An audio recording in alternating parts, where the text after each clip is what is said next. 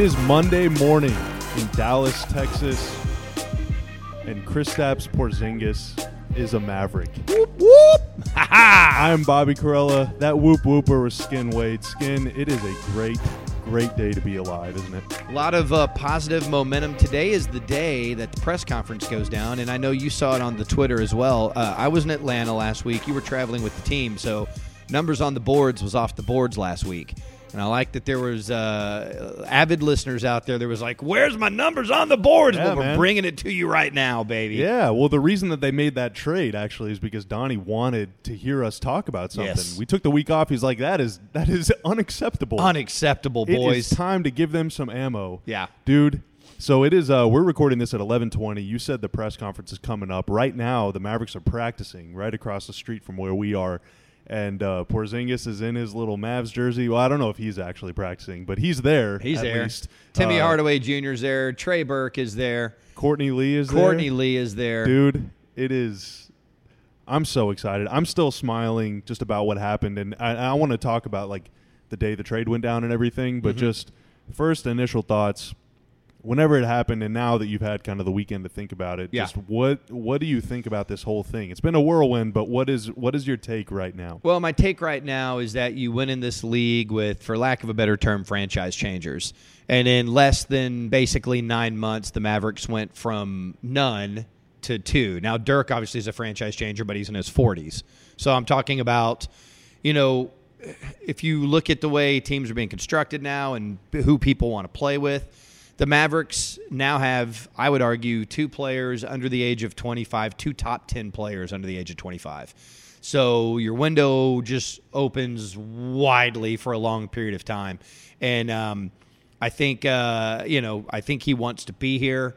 I think Luka obviously wants to be here. And I think putting those two guys together is really going to make Dallas a destination uh, for years to come. This is really incredible. And it's, do, are we considering, uh, are we calling Luka a point guard now? Are we okay with this? i are think we, that's okay now the two hardest positions to get is you get your big and you get your point your stretch big your stretch big. Uh, and also, you know, I don't know how many of our listeners watch Knicks basketball, but he's great on the block too. If you want to do those things, I had these visions of the elbow two man game coming back. Oh, yeah. uh, with those two guys. So it's just he's such. They're both such talented offensive players, and uh, Porzingis is obviously a big rim protector. So I, I just I'm so optimistic and so impressed with what Donnie Nelson has done here. Kudos, man. This is really exciting times. Yeah, I think uh, the big storyline of this whole season to this point, right, has been you have your two best young players, but their skill sets kind of, you know, we say that there's a chance that they will eventually be able to coexist, right? Right. Dennis and Luka, and that And I, these I guys personally aren't- think they would have. yeah, for sure. I think so too, and I think Dennis is going to put up great numbers in New York, but. Uh, there's no question of that with Luka and Porzingis. Right. I mean, Luka is the guy with the ball. Yes. Porzingis is the guy that's going to set screens for him. They're going to force switches. They're going to run pick and pops, pick and rolls. I mean, they their games complement each other so well. Right. They get along great off the floor. They really admire each other and everything. So this just seems like such a a natural, easy pairing. Let me give everybody an example of complementing players. So Oklahoma City had a decision to make. Now everyone looks at it now and goes, "Well, they made the wrong decision." It's easy to say that. But Oklahoma City had Kevin Durant, they had Russell Westbrook, and they had James Harden. Instead of keeping Harden, they chose to keep Serge Ibaka because they're like, "Well, Durant and Westbrook can do what Harden can do." Right? So they instead signed Ibaka. And so you sit there and go, well, wait, that's a bad decision. Well, clearly they're trying to get players to complement one another. And that's what this decision's about. Dennis can play. I mean, Dennis can absolutely play, but what you're doing is is you're addressing a bigger need and you're also expanding your offensive repertoire by changing out those two players. And as much as I like Dennis, I'm not going to sit here and try to argue that he's a top 20 player in the league under the age of 25. He's a good player, really good player that will, I think, develop into a, a, a great player. But Porzingis is there already, and he totally matches the skill set of what Luka can do, and it just opens up possibilities. But yeah, and you talked about Dennis being a top 20 under 25. Assuming Porzingis' knee comes back fine and he plays next season, blah, blah, blah. He could be a top 20 player in the, In the league. Not, Both of these not guys, under 20. right. Luka, No. Luka is already there. In You're my right. opinion. You're I mean, I'm not trying right. to just like hype this guy just to ridiculous lengths. But Luka is already one of the 15 or 20 best players in the league, and Porzingis. Are you okay? You're, a you're 100 percent sold on that.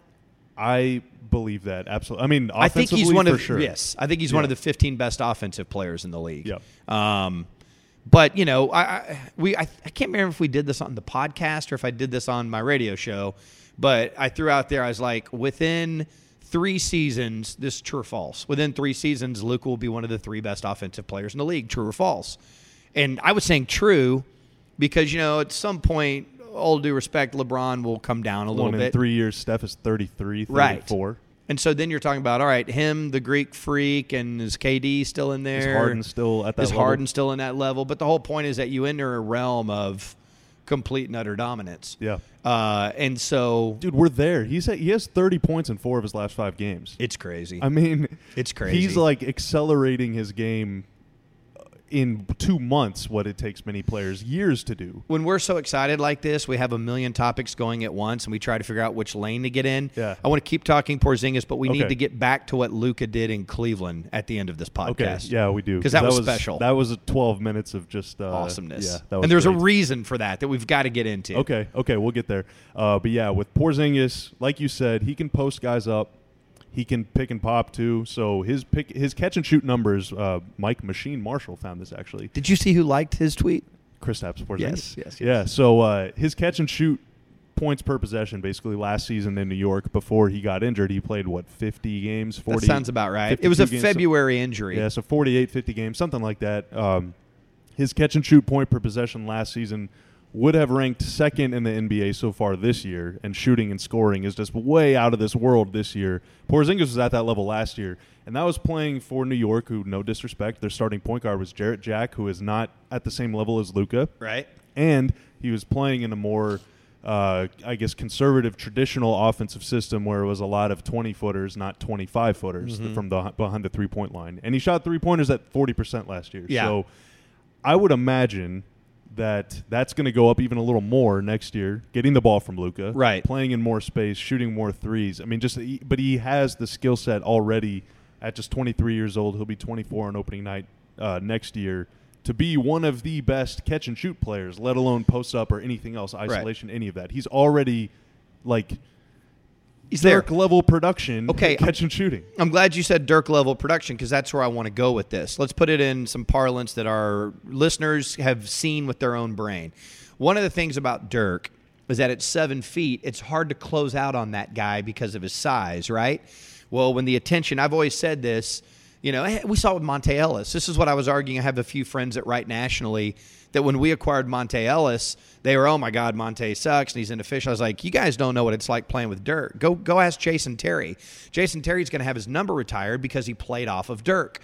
So the defenses are so concerned about Dirk that it gives these guys wide open lanes and wide open looks. If you're a good shooter like Jet, you pull up and you knock it down going right all day long. If you're a good penetrator like Monta, you're going to hit those creases because they're there because you cannot leave Dirk. And if All you due do, it's an automatic three It's an automatic bucket. And all due respect to Jet and Monta, they ain't sniffing Luka. So if Deon, if you're coming off a DeAndre Jordan screen, the defense is not worried about DeAndre getting the ball. They're worried about him rolling. Okay. If you're coming off of a Porzingis screen, they have to worry about you rolling and they have to worry about you popping because if you pop, that big cannot help on Luka. And as we've seen with Luka, he throws over the top so well. Porzingis will take so many clean, open shots that it will be indefensible. It will very much be like Nash and Dirk in the early days. Yeah, and the best part about it as well is, I- you know, he mostly plays power forward, and I assume he will going forward here. I mean, that uh, that just is what it is. So you're going to have a five man, and ideally, it's somebody who's similar to like Maxi or somebody like that who can also shoot, so that you're playing spread. But either way, probably your biggest and best defender is going to be on Porzingis, and your mm-hmm. other best defender is going to be on Luka. Mm-hmm. If they're running a pick and pop, and Porzingis is stepping out 30 feet from the basket, Porzingis' guy is staying with him. Luka's guy is chasing Luka, which leaves three defenders to stop Luka, the freight train, going to the rim. And Yeah. if any of those guys slide over, he can pass and find the open shooter. Or Right. the best case scenario is because your biggest defender's on Porzingis and another big guy's on Luka, it's probably going to be a small guy sliding over to help, and he's not going to offer much help. Right. Whereas with DeAndre this season, and again, DeAndre is one of the best rim rollers. Dwight Powell, great rim roller. But whenever you have a rim runner, the big man is under the basket, and it's tough to finish over over those guys. Right. So there's just so much more space, and the, the size, the way that they have you you talk about this all the time. It's not about small ball; it's about skill ball. Right. So they got two super big guys now that are both very skilled. They're going to demand large players defend them as well. So you're just like inverting the floor. You're putting their biggest defender as far away from the basket as possible. Where he doesn't like to be. Yeah, leaving only little guys to help. Yeah. I mean, so it's it's just that in, in and of itself is a problem. So Porzingis never has to run to roll to the rim. He Yeah. can just he can camp out 25 feet away and just get buckets all day. Did you um have uh, you talked much or paid much attention to how Milwaukee's doing what they're doing offensively and it's defensively? pure space. It's pure space, and then on defense, they are. And we, you brought up these numbers earlier, and I've used them with people. I haven't talked to you about them in months, but where the Mavericks were forcing guys into the mid range, one of the things Milwaukee does defensively is since Brooke Lopez can't move, they're funneling everything and pushing it towards the rim, where they lead the league in defensive field goal percentage inside the restricted area because Brooke Lopez is huge. I can foresee the Mavericks doing a similar thing, a similar thing defensively, where on off uh, on offense, Porzingis is pulling guys away, and on defense, we're funneling towards the rim, where you have a seven-three guy that moves his feet pretty well, protecting that basket. It's going to be fun to not only see how they create space offensively, but where they funnel things defensively, because I think that's like one of the most interesting stories about Milwaukee's you know dominance this year that people aren't talking about is what they are doing defensively with the pieces that they have. I can foresee the Mavericks doing something similar. Yeah, and against most teams, you can afford to just sag way beneath the screen the way that Brooke Lopez does. Right. Like if your big man is setting a screen at the top of the, the arc and you're having to defend Giannis, who isn't that much, he's not that great of a pull up shooter Right. right now in his career. Right. That's two non shooters involved in a play. So Lopez, well, obviously Lopez is on Giannis's team, but I'm saying in this example, if it's a big and a non shooter, you can sag way beneath, right? Right. But if the guy with the ball is awesome off the pull up, and the guy setting the screen, or Luka, Yeah. and the guy setting the screen is a 40% three point shooter, you can't sag. No. So the Mavericks will be able to defend teams in ways that they can't defend them. And the good thing about Luka's game, too, is he's getting so good in the pull up that even if you do sag underneath, he can beat you, too. Yeah. Like they just, Luka solves so many problems, and Porzingis solves even more of them. Like, that those two alone together, regardless of who else is on the team, and we'll get to that soon too, because these other guys that came in the trade aren't so bad either. Yeah. But uh, those two alone are an offense that can get you top half in the league. Now, if you surround them with some pretty good players too, that gets you in top 10, top five. I mean, don't forget Monta and Dirk in that 2013-14 season. Mhm. They had Calderon, great shooter. Sam Dalembert, not much of a rim runner. I mean, Right. you know, he's he was good on defense, good rebounder, but not that great on offense. And then Shawn Marion, who was not a three-point shooter. That was still the second best offense in the NBA. Yes. Because of Monta and Dirk. So, Yes. I mean, you get like Hardaway, Courtney Lee, who's never shot below 37% for his career from beyond the arc. I Mhm. mean, these are guys that can shoot, and uh, they got a bunch of other shooters on the roster too. I mean, this is this has the makings of a very, very, very good offense for a very, very long time. Open that water there, Bob. Okay. open that water. I'd like to uh, toast. Oh, we toasting? Yeah, toast to the bright, bright future of the two young stars Oh and everyone rolling with them. That's right. Congratulations. Take a sip. Ah. Good days. Man, we've come a long way since about uh, eight months ago whenever we were drinking concoctions out of a crock I pot. forgot and- about that. Yeah. That was disgusting. Who could have ever guessed? You're welcome, by the way, out there. You are welcome that that brought us Luka. But who could have guessed it would have also brought the Mavs Porzingis? Yeah, you know, uh, so the way we've been kind of phrasing this, where it's like, you know, look at what Donnie's done in eight or nine months of time. I can remember about a year ago, though, praising the fact that they went from no real high first round picks, maybe, you know, obviously the one with Dennis, to accumulating a lot of lottery talent. Now, Nerlens Noel didn't work out, but they acquired him. Uh, Harrison Barnes, they acquired him. Dennis Smith Jr., they acquired him. And these were all young lottery talent caliber players below, you know, the age of 25 at the time. And I marveled at that because they didn't have a lot of assets to work with in order to do it. They had traded away picks. And then here we are, lo and behold, they've taken all that and they've flipped that into legitimate franchise changing players. Yeah. Um, I am uh, 100% convinced, based on our history and how we deal with medical issues, that uh, Porzingis has, like, in other words, injury happens for a couple of reasons, right? One is chance, another one is uh, structurally compromised. And I am convinced that if Porzingis does have injuries in the future, it falls into the realm of chance as opposed to structurally compromised. Otherwise, the Mavericks don't make this deal. Uh, and they've done the physicals and everything, and we're having a press conference. If they looked and they were worried, this deal would not have gone through. And there's precedent for that. If those that don't remember, Tyson Chandler was traded to the Thunder. The Thunder looked at him and said, No, we can't do this. Bad decision on their part. But Yeah. still, those things have happened. And, uh, and so I, I just feel really good. I know a lot of people are like, well, wait, he's not playing. What about the injury? I don't think that's a concern. Yeah, I mean, just Casey Smith, for example, him alone. I mean, he was the trainer for the Olympic team. Yes. So clearly, this guy is at like the very top of his profession. And, and, and let me give you an example. Uh, for those that don't know, I know people on the outside think certain things. Chandler Parsons was really well liked here. Like, just ask staffers or people, and they've all got stories about Chandler doing something awesome for their kids, or he was very well liked. But the Mavericks, you know, were like, I don't know that we can give a max deal to a guy with this injury history. Other teams were willing to. Portland offered him a max deal. Memphis offered him a max deal. Poor guy. Well, I mean, I personally like Chandler quite a bit, Yeah. but it never worked out physically for him. That is a history to show you. If the Mavericks don't, I mean, they needed that player. They needed a playmaking guy. They needed a guy who could do the things that Chandler could do, but they weren't willing to take that risk based on his medical history. Here they are. They're doing it. They've given up a lot to do it. So I think that should sort of, you know, help people's fears about, well, what about the knee? About the knee? Look at their history. They don't do these things if it doesn't add up. Yeah. Oh man, that that is that kind of like soothes my worry too, because obviously whenever you whenever you hear Porzingis, right, you think dude was an all star, Mm-hmm. But the dude tore his ACL, Mhm. and he's seven foot 3 That's a Mhm. big man. Yep. And big men struggle with knees and feet. I mean, that is just something that always Dirk Watch for Bill, the first five years of his career sprained his ankle like every, game. Watch Bill Walton just try to get up out of a chair and walk across the room. Yeah, dude. And I mean, Porzingis is the tallest guy in the NBA. Yeah. So, you know, the natural worry as a sports fan or just as a basketball observer is big man suffers one knee injury, he's going to have a whole lot more. Right. And hopefully that isn't the case, of course. Right. But the Mavericks do have the infrastructure in place to work with him to help minimize the risk and hopefully rehab him to uh, 150%, which will likely be next season. They've already come out and said he's not playing this year. Right. Um, but the fact that they're optimistic about him playing, not just playing next year, but playing next year for the Mavericks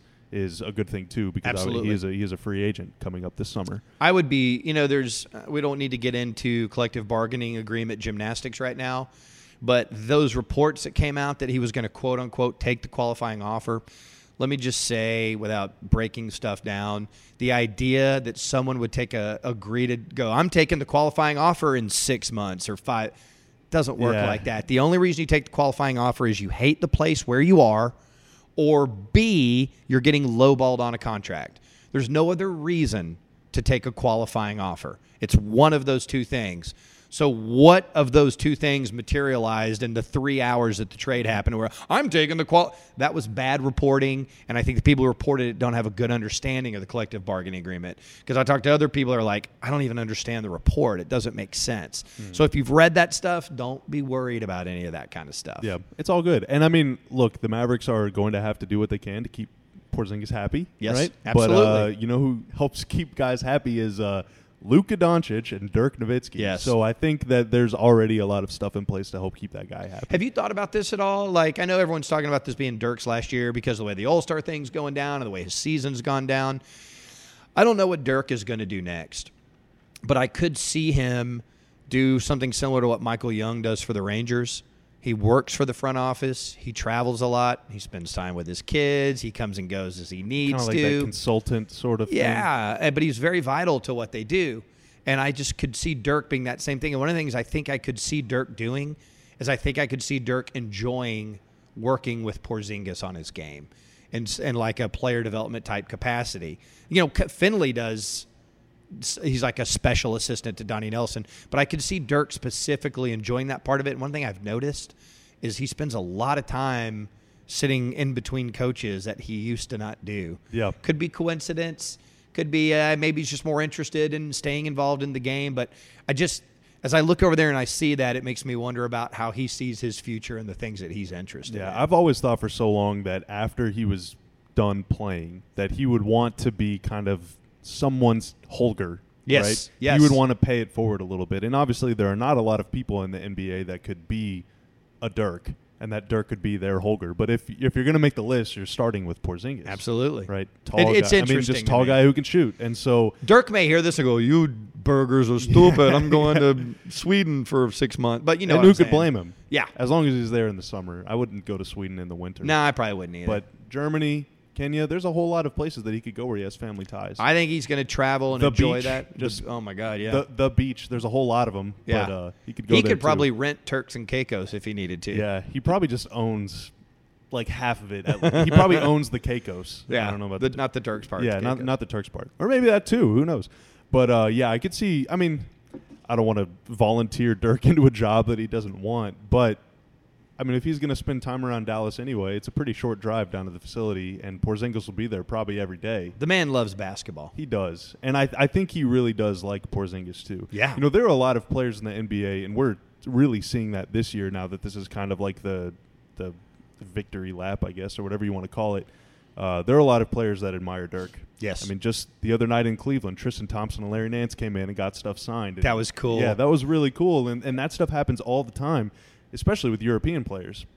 Two seasons ago, I think two se- When was Romo on the Mavs? Was that two Uh, that was two seasons ago. Okay, yeah. So that that game they played uh, against the Nuggets. I don't, I Mhm. don't know if anybody even remembers that there was an opponent that night, but the Nuggets were the opponent, and Juancho Hernangomez was in his rookie season at the time or his second year, and uh, that was one of his first times going up against Dirk, and he got Dirk to sign some shoes and give it to him. I mean, European players idolize him. Think about the significance too of Nance Jr. going in there because Dirk hit his Thirty thousandth point. over him, Yeah. and so that was like. That's pretty awesome because a lot of guys would be like, "Oh, I want Yeah. a part of that." Nance Jr. Jr.'s like, "Oh my God, you're the goat." Yeah, absolutely. That happened over me. Yeah, that, that Nance feels lucky, man. But uh, I mean, a lot of players look up to Dirk, but as as is the case with any great person, and he's a great human, but I mean great like with a capital G, like someone who is accomplished. Uh, there are not many people that they would look at and say, "Yes, I want to be their mentor." You know, Mhm. they're pretty choosy, Right. and uh, I think Porzingis is at the level that Dirk would be able to say, "You know what? I respect that guy. I want to I want to work with him. I want to help him get even better." Yep. Hey, uh, uh, I tell you what. Before I want to get to that Lucas stuff, can we let's talk about the other guys that are coming in the trade? Okay. Uh, Tim Hardaway Jr. So this is the first time. Is this the first time in NBA history a father or son have played for the same team? Uh, I don't think so. Okay. Um, this is the fourth time that a father and son have both played with the same teammate, that being Oh. Dirk. okay. So Dirk played with uh, Senior in 2001, 2002, Yeah, that sounds about right. and uh, Junior obviously now. And Junior can play. I, don't, I the thing is like, whenever you get players from teams with losing records, you think Mhm. like, oh, these guys must suck. But remember watching the Mavericks last year. Who was JJ was awesome. Dirk was really good. Dwight Powell was great. Harrison Barnes put up good numbers. Like even teams with losing records have really good players. I, I didn't mean to uh, make this. Hey, how many times can I bring up Monta Ellis in a podcast? but when you look at a player's uh, uh, context matters and everything. Context matters. And so when you look at a guy's numbers, go, well, this is an inefficient player. It's like, okay, he's inefficient because, like, he's inherently inefficient and can't stop being inefficient, or who is he playing with? What is the situation that he's in? And so if you look at Hardaway Jr. and look at his numbers, you go, okay, that's a gunner, puts up bad shots. Well, man, you, then you watch that team play and you go, man, everybody's putting up bad shots. So if you take a guy that has talent and you put him in a different circumstance, then those numbers can change. That effectiveness can change. That efficiency can change. Yeah. I think the sorts of abilities that he has are very, very usable. And then I think also, you know, people that are into this stuff get way into the contracts and, well, look, the contract exists in a different space. Whatever actually happens on the floor happens on the floor. Is he a usable contributing player to this team? Absolutely, he is. And it's probably one of the most under talked about parts of this trade is that Tim Hardaway Jr. can really contribute to this team. Yeah, for sure. One thing that he's doing really well this year is actually pulling up off the dribble and shooting. He's doing a lot of, I, I wouldn't call it creation because he's not creating for other people, but Mhm. a lot of his game is stems from basically taking a ball screen and shooting, Mhm. stepping into space, whether that's beyond the three point line or in the mid range. And the Knicks, their Roman this year, Porz- or not Porzingis because he's been out, but they had Kanter, Mhm. who's not playing anymore. So it's mostly Noah Vonleh and Robinson. Mitchell Robinson, Yeah. and that's pretty much it. So Yeah. I mean, you're not really. Um, your partner in the pick and roll is not really doing you a, a, solid as far as just giving you extra space to work with, Right. right? Because the the the defense is not rotating their way or anything, uh, and so the fact that he's done so well pulling up off the dribble is pretty impressive to me. His catch and shoot stuff not that great this year, but whenever he was in Atlanta, it was really good playing Mhm. for Mike Budenholzer. Uh, and then two this season again, no disrespect to the Knicks, but their point guards the last few years have not really been there. I mean, Jared Right. Jack last season, and then this year Trey Burke is coming off the bench. Trey Burke has been playing very well, Mhm. but his minutes don't overlap a lot with Hardaway. It's a lot of Ntilikina in the starting lineup, and Mhm. Ntilikina is a young guy who's Project. learning the ropes. Yeah, Yeah. guys like Kadeem Allen and Damyean Dotson are playing on the wing with them, and, and Courtney Lee hasn't been playing at all for them. Right. So there aren't a lot of polished players around him who, for Hardaway as a shooter, really needs guys to help set him up. He- He's creating himself, which is great, but getting open looks is a lot easier than pulling up from 22. Absolutely. So playing with Luka, Brunson, and some of these guys will really do him some good, I think, too. Yeah, I think so too. And I, I think, you know, you, so you mentioned just by going through it, the other two guys in this trade, you know, when Trey Burke came out of college, you're a Michigan guy, so you I probably am. watch a lot of him. And a lot of Tim Hardaway. Yeah, yeah. Uh, so one of the things that I thought about, I was like, you know, and I I mean this with high regard. It's like Trey Burke has a chance to be a JJ Barea type because he was a big time high pick and roll player at Michigan. Yep. Like when he had the ball, that's what you saw him doing. And the way he would aggressively try to score reminded me a lot of, of and JJ. undersized, too. Yes, That's an obvious one. And so he had to bounce around. Uh, You know, Utah drafted him. I think he went to Washington for a little bit, um, and then you know, kind of got his groove going back a little bit in New York. But it is kind of interesting that JJ goes down, and now he's here. And I think you know, depending on what Rick does with lineups and stuff, I think he has a chance to kind of fill that JJ role with the second unit for these next thirty games or whatever we have left to see if okay, is this a fit long term because Trey Burke is uh, only under contract for this season? Uh, and then you mentioned Courtney Lee.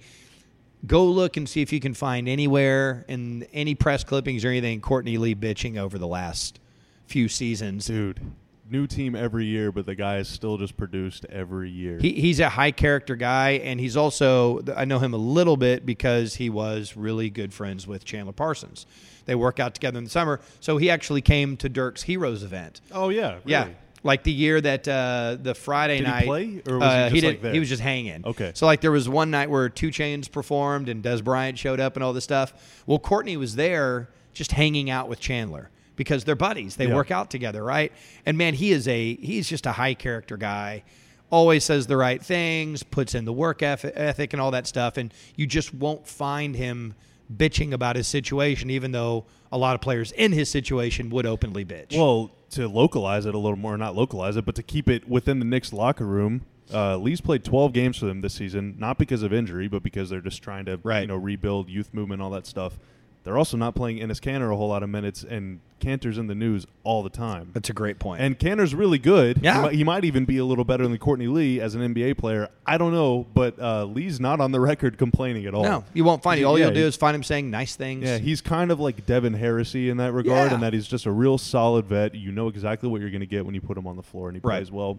And there's some really, really good highlights of him uh, on a playoff run with Memphis in 2015. That was the last time he's been in the playoffs, I believe. He was with Charlotte the year after, I think, and then the last two seasons in New York. Aggressive defender, spot up shooter. Yeah, and a, a guy who's 6'5", multi-positional defender too, Yeah. and that's what you need. So right now, your wing depth uh, and and Burke too. I do want to say there's with with Luka on the bench, he's played a lot with the second unit guys and with the starters, of course. But for those like 12 to 16 minutes when he's on the bench, they really struggle to Yes. create shots. Yes. And part of that is missing JJ a whole lot. And- Yes. And, Burke, again, is not like the passer that JJ is. JJ's a wizard. He's been doing this for a really long time. But Burke can score like JJ, like you I, said. I think to your point, if you go back and watch JJ when he was Burke's age, you'll see even more similarities. Yeah. JJ picked that up later. Yeah, the And- passing really came once Yes. he came back to Dallas. Yes. Yeah. So if I, I don't know how the starting lineup is going to shake out, I would I would bet that Burke is coming off the bench. I would too. Uh, I don't know about Hardaway and Lee where they fit in or how they fit in. I mean, Right. because obviously Luka's starting. I would I would guess Brunson keeps starting. Uh, Finney Smith probably still going to start. Maybe Maxi. I don't know. I was I was really happy to see him start the other day. Yeah, I played well. Yeah, but and and Barnes of course too. So that's your five. So those five could all start, Mm-hmm. or you could you know shift guys around and put Hardaway or Lee in the starting lineup. But if you bring Burke and Hardaway both off the bench, that's like instant offense off Yes. the bench immediately. I agree. I love that idea. Yeah, and if you if you put Hardaway in the starting lineup in favor of Finney Smith or something, then you get a little more offense in there while still keeping some shooting coming off the bench too. So Yep.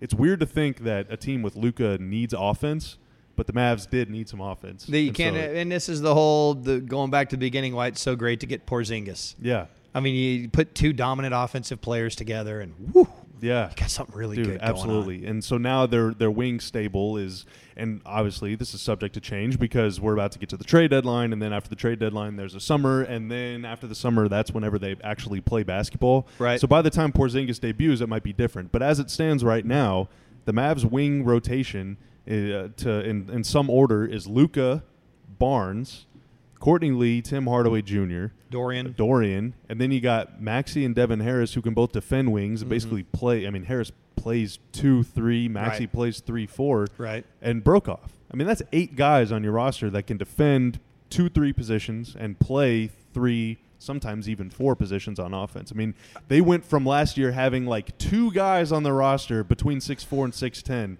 to now having like eight players that can play on the wing. You know, I know I don't think Rick would go this way, but I'm so intrigued by having Luka be my smallest player Oh, dude! and just That would be doing the whole let's too. switch every screen and roll. Yeah, I mean, because you could go Luka Barnes, Finney Smith, Maxi, Porzingis. yes. Dude. See, I, I like that sort of stuff. Yeah. They don't consult me on these things, and I have no experience like in a game making decisions, so screw me. yeah, But uh, that sort of stuff really intrigues me. yeah, and I mean, it's going to be really interesting too because depending on obviously you read reports, the trade deadline exists, so I, I don't know what's going to happen there if anything. Mm-hmm. Um, but over the summer too, the Mavs will have a little flexibility no matter what they do at the trade deadline. So it'll be really interesting to see the kinds of players that they think can fit around Luka and Porzingis. Do you try and get another big man that can defend fives? Do you say Porzingis is bought at playing five? Let's get a bunch of wings and shooting. I mean, it's going to def- be really interesting to see what happens. I think like you know, I think you can play two positions at the same time. You can be an offensive uh, four and a defensive five. So to me, Porzingis is my defensive five. If you know, as I look at these things, and if this, if just say the team stayed exactly the same, Maxi, I would have defending fours. That's the way I would do it. Um, because I think I don't I don't think there's any real centers that Porzingis isn't going to be able to cover. Yeah. Um, so and then offensively, obviously, Porzingis then becomes a four for you in your system, and um, you know the other thing too is, are you wanting to put like a smaller, ferocious rebounder? Not, I'm not uh, saying go get these players, but Kenneth Faried instantly has an impact in Houston. Like or Montrezl Harrell Montrez Harrell. yeah. You know, do you want a guy that just all he does is aggressively go get rebounds, and you don't care about the size? You just put this tenacious type. Mauler pit bull of a player out there alongside Porzingis because Porzingis is not a good rebounder. Yeah. He's an okay rebounder. Yeah, I mean he's averaging what five, six a game, and I think that's one thing that they'll miss with DeAndre a Oh whole God, lot yes. is DeAndre was able to get three, four rebounds a game that no other Mavs center in recent memory could have got. If if uh, if they decided to bring DeAndre back in uh, the offseason, would you for- foresee liking DeAndre and Porzingis next to one another? Or is that too cluttered to you? Games complement each other offensively because one is going toward the rim and one is not. Mhm. But I don't know. It would be it would be interesting to see. I Do mean, you need that? I'm just- not like I'm not against size. I, I know everybody is obsessed with small ball, and that's great. And I think when it comes time to the playoffs, you're not playing non-shooters more than like 15, 20 minutes a game. Right. But size wins in the regular season. It Yeah. always has, and I think it always will. And so I have no problem with putting like a true five. Like I mean DeAndre, for example, if he were still here, or Mhm. even like yeah, I- I mean I don't know who's Capela types. I mean those guys Yeah, that, oh, that dude. really aren't shooters. A Capela type plays 40 minutes a night for me, no matter what or who I'm playing. yeah, I mean Uh, maybe not forty. You're not, 35. Thibs. 34. yeah, 34. 30, 30. In the about that? playoffs. Yeah, yeah, yeah, yeah. And I mean, you just say, okay, we're going to dominate you because now if you have Porzingis playing seven three, tallest guy in the league, you could play bully ball or you could play five out. I mean, it gives you the forget- flexibility to do people, both. People forget that before Durant turned his back on competition, Oklahoma, Oklahoma City bullied the crap out of the Yeah, Golden dude, State Warriors and Durant, had them. Ibaka, Adams was killing them. They had them beat. They had them beat. So I don't want to hear all this. You can't do it this one way. I just don't buy into that Yeah, stuff. uh, yeah. I mean, Golden State breaks the rules. They don't set. Yeah. and I don't mean they're cheating. It's just they It's they a have different animal. offense. Yeah, Yeah. that'll never happen again. So it'll be interesting to see. Do you get a non-shooting big or a shooting big, or do you get no big at all? Uh, it'll, it'll. I'm, I'm really curious to see. Uh, one last thing before we get out of here, because I know you got a radio show and I got a press conference to go Let's to. do this. Um, but uh, being in Detroit, so I was on this road trip, and uh, for those that remember the timing of this whole thing, uh, okay, first I'll I'll tell my side of the story. So I'm in my Detroit hotel room. 'Kay. Uh, the game I believe started at 7 Uh-huh. uh, which means the bus is leaving at 4:45 local time. So this is Eastern time. So 3:45 Dallas time if you're Right. keeping track of Twitter. So I got to get on the bus at about 4:30 to make sure that I'm on the bus by the time it leaves to go to the arena, so that I don't miss the bus to the game and you know stay at this fancy hotel. So uh, I'm in my hotel room, packing up all my stuff. It's probably like 3:15, 4 4:15 Detroit time, and I'm like, you know what? I probably ought to I ought to take a shower because I haven't today because I'm a lazy what a grinder. I'm a lazy POS. Oh yeah, because I've been working so hard. Yeah, That's yeah, why. yeah. That's I, I hadn't been playing video games, uh, and I see Zach Lowe tweet, quote tweeting Woj, basically saying like keep an eye on the Spurs. I'm like, what, what is he talking about? Keep an eye on the Spurs, and it's Woj saying that Porzingis might be dealt or Mm-hmm. Shams or whoever it was. And I'm like, huh, that's interesting. And they listed a bunch of teams that are interested in this guy, whatever, whatever. The Spurs, the Heat, I think the Celtics, and a bunch of other teams, the Raptors. Yep, not the Mavs. And not the Mavs. Yep. And I texted Mike immediately after I saw that tweet and said, they're not listing Mavs as a potential suitor. Thumbs up emoji because I knew that meant obviously We work talking in silence. Yeah, yeah. The Mavs working. So if you're seeing the Mavs, it's not true. Right. So I was like, yes, they're not saying the Mavs are interested. Thank God. So then I go, turn the shower on, do all my stuff, whatever, and then I check my phone one last time, and it says Stein has just dropped the bomb of all Yes. bombs, saying that he's going to be a Mav, and I'm like, holy crap! Yes. So then I call my dad. I'm talking to Mike. My phone's blowing up. You and I are texting each other. It all is happening so quickly, and then it's like five minutes to bus time, and I'm like, I still have to take a shower. so I did all that stuff, and I go down on the bus, and there's like nobody on the bus. And I'm thinking, no, that's weird. There's no players. And then I remember, well, ha- I mean, they just traded three guys, Right, And then right. they have to they have to waive one more. So Right. there's four fewer players on the team, and that's when it kind of hit me like, we got a lot of guys, but it also means that we Say lot- goodbye. say goodbye to a lot of players. And I had seen Wes earlier in the day. Actually, just like an hour or two before that, I went downstairs to get some food, and uh, Wes was like kind of walking past me on his phone, and it sort of looked. He didn't look like normal, you know. Yeah.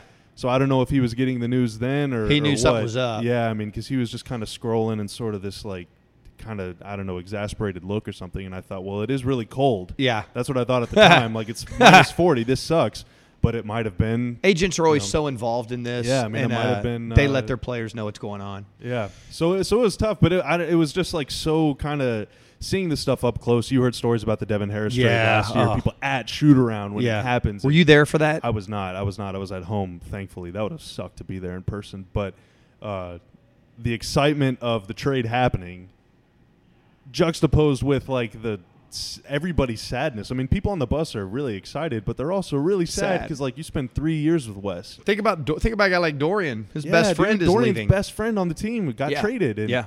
And it's just like I mean, Dennis. Everybody's so excited for the future, and Dennis last year was so great, and so many exciting plays, and you think, man, this is going to be awesome, and then all of a sudden, it's just gone. It's gone. It was just really, I don't know, it was really weird. And what was even weirder is that on the bus, like Salah sitting like two rows in front of me. You got Keith Smith from Yahoo, I guess, reporting that they're going to waive Salah, and I'm like. Wait a minute. Yeah. Salah's right there. Like clearly he's not being waived. But Right. people are reporting all this stuff and it's just like all these things are happening all around you and you're like, Well, I'm right here and this is like it's just so weird. Like not even Sarah and Scott knew what was happening. And they're the team PR. But Yeah. like that's how secretive the Mavs are about this stuff is they don't tell anybody. The, the, anybody ever. The guy who's regarded as most informed guy in Woj is tweeting the guy, the teams that are inv- that are interested in a deal that's already happened. Yeah. because the deal doesn't happen in five minutes. The deal's already happened, and the most informed guy, supposedly, and the NBA is not even listing the team. It was crazy, dude. It, it is crazy. Uh, and if you haven't seen it, go check out Wesley Matthews' Instagram post. It's a nice shout out to the team Oh, and so the great. fans. Wesley's so great. He's been so great here. Um, before we boogie, I want to hit this super quick because Okay. you saw this too. So I was getting ready for the broadcast in Cleveland, and I'm looking down at my phone reading, and uh, it's an hour before the game, and I hear this crazy eruption of people. I'm like, what in the hell? And it's Luka coming out, and there's I don't know, a couple hundred fans, and they're wearing Slovenian flags and all this stuff, and they're going bonkers. And I was like, man, that is nuts. Chanting his name. Like, we're an hour before the game. I didn't know that Cleveland had the largest Slovenian population outside of Slovenia. Me neither. Okay. So I'm like, get real interested in this. And I go over there and I was like, hey, do you guys care if I take a picture of you? And I take a picture of everybody. And uh, and then I tweet it out, and some guy who's Slovenian says, "Hey, that guy on the far left was our first prime minister when we became the Republic of Slovenia in 1990." I was like, "What in the hell?" so I go over there and I try to find him, and he's already gone, but he just happened to be in Cleveland, and so he came to the game. And so Luka's over there and they're shaking his hand. And I remember I went over to Hart and I said, Luka's about to put on a show because of all of this. Like, when is the guy ever disappointed when a moment was at hand? that Houston game, by the way, that 11-0 run. Yes. that game was broadcast in Europe. Oh my God, That was I NBA didn't know Europe. that. Yeah, they moved that game up two hours so that they could show it in Okay, Europe. that you're you're right. That's why I- it was a 5 p.m. tip, and that's and I hadn't thought he about rises that. to the occasion. He rises to the occasion. I told Arp, I go, he's about to put on a rock star performance because of these people that are here. And he goes out and he drops 18. What he hit seven consecutive shots. I mean, dude, special. yeah. So frickin' special. And it's just so exciting to have that and to bring this podcast full circle, blend it together with Porzingis. Open up my phone after the game on the plane with Porzingis posting to his Instagram videos of Luka dominating. I mean, it's just It's dude, on. It's such an exciting time. It's I'm sure. on. I'm sure you can hear it in our voices, dude. I'm so pumped. I I'm know too. you are too. I hope that you, the listener, are because this is this is the beginning of something pretty special. I think times are going to change here, and uh, I, I would just leave your April and Mays and Junes open for the next like ten years. Or Good so. call. Good It's- call. It's going to be some good times. Yep. So, uh, Skin, I got to get to the arena. You got to go on the radio. We'll hear you at uh, three o'clock, three We're three to seven today, baby. Seven on one hundred five point three. Before that, you can listen to Mavs press conference. That's at 1.30. This is going to be up before then, uh, so definitely check that out too. Skin, thank you for joining me. Boom. I'm looking forward to the future. I'm too. It's the gonna be future awesome. is unwritten. Let's write something cool. That's right. All right, numbers on the boards. Whoop.